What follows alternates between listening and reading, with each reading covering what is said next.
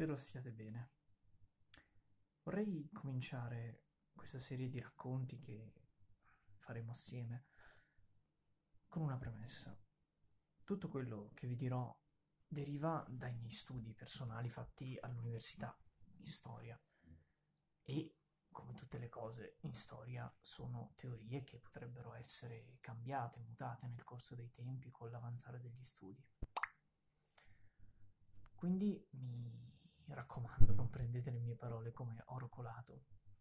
Per quanto la maggior parte delle cose che vi dirò siano fondate su studi, su libri, su saggi autorevoli e assolutamente rispettabili, non bisogna mai dare per scontato che la verità è assoluta. Questa è una promessa non solo personale, ma anche metodologica che ci tengo a fare e che vale per tutto quello che vi dirò.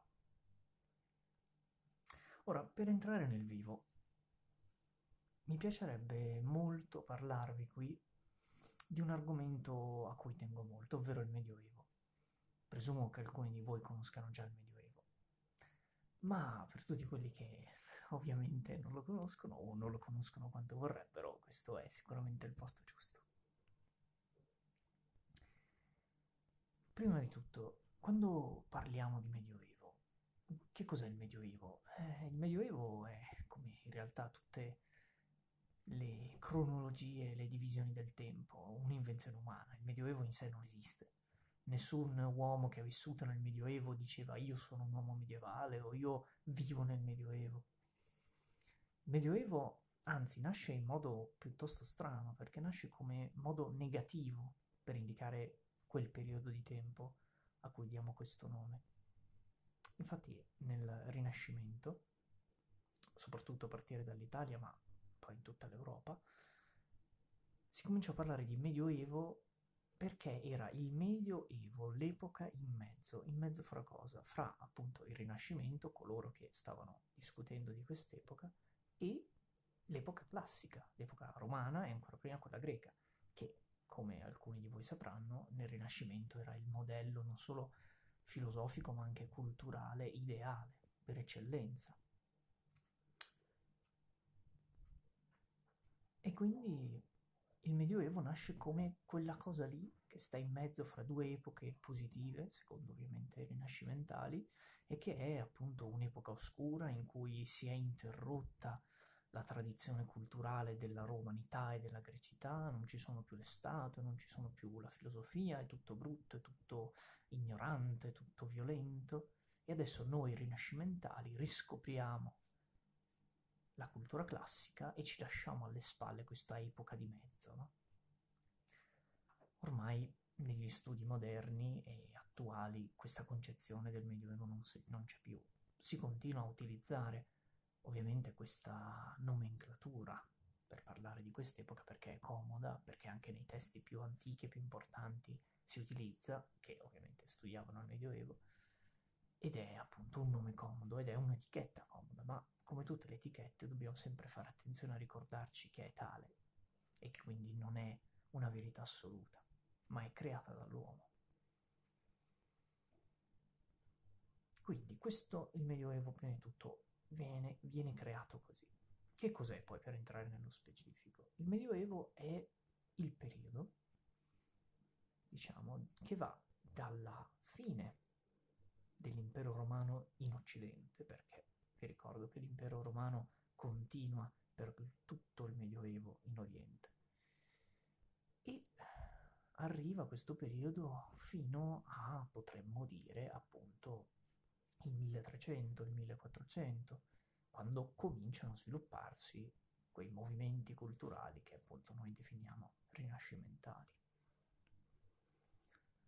Come vedete è un periodo lunghissimo. Cioè si parla praticamente, ora, fine dell'impero romano d'Occidente, siamo nel V secolo, ma ovviamente come tutti i periodi di transizione il Medioevo vero e proprio comincia nel VI, se non addirittura nel VII secolo, e si arriva fino al 1300, sono praticamente 1000 anni di storia.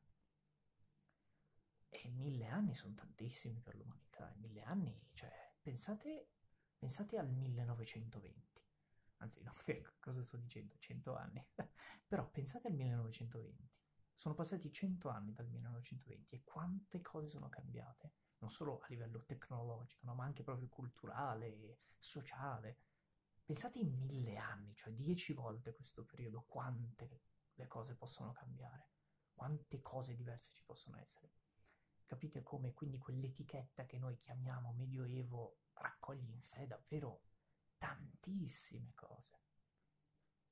Questo proprio da un punto di vista cronologico. Da un punto di vista geografico il discorso è lo stesso, perché se ci pensate,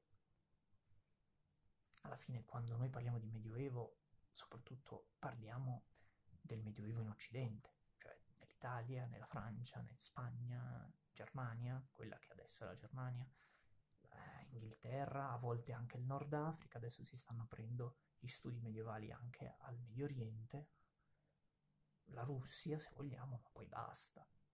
Cioè, non diremmo che, ad esempio, la Persia ha vissuto il Medioevo così a primo istinto.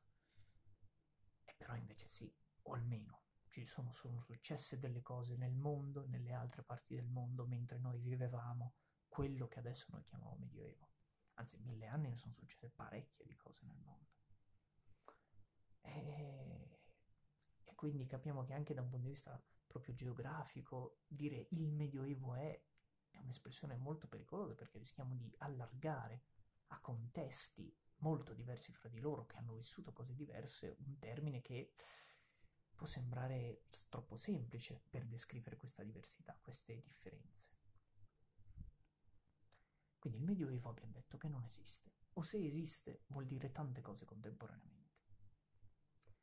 E come si fa a gestire questa cosa, a muoversi in questo spazio?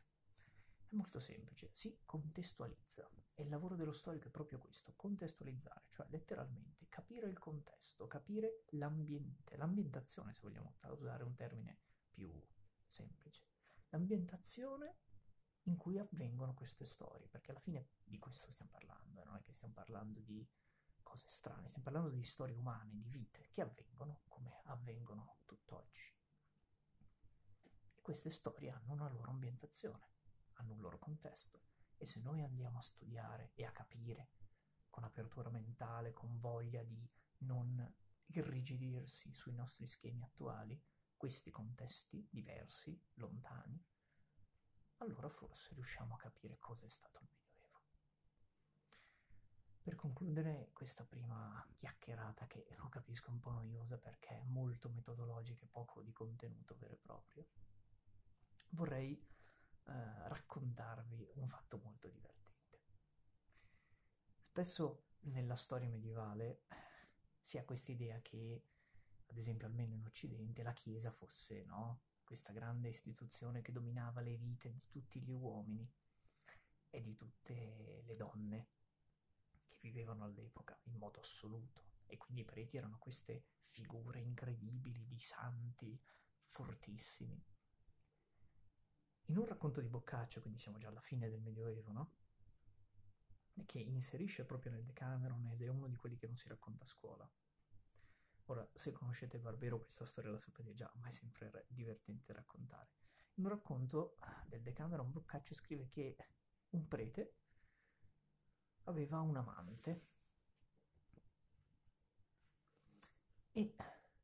anzi, non è un racconto del Boccaccio, mi devo correggere, è un Fabliau francese, quindi ancora precedente al Decameron, cioè è sempre un racconto come quelli del Decameron, però scritto appunto in Francia 1 secolo, 2 secoli prima, ma comunque il contesto, il racconto e la struttura è simile. Comunque il punto è che questo prete ha un amante che è moglie di un tintore, cioè uno di quelli che colorava le cose, gli oggetti, i vestiti e così via.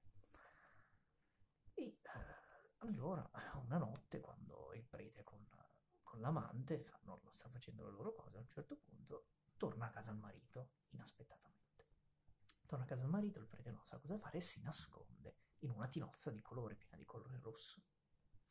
E a quel punto il marito, dopo un po', essendo in casa, capisce che qualcosa non va, scende un attimo a controllare, si accorge che gliela stanno tirando e dice ad alta voce: "Ah sì, adesso vorrei controllare il crocifisso che ho messo a tingere di rosso per vedere se è venuto bene.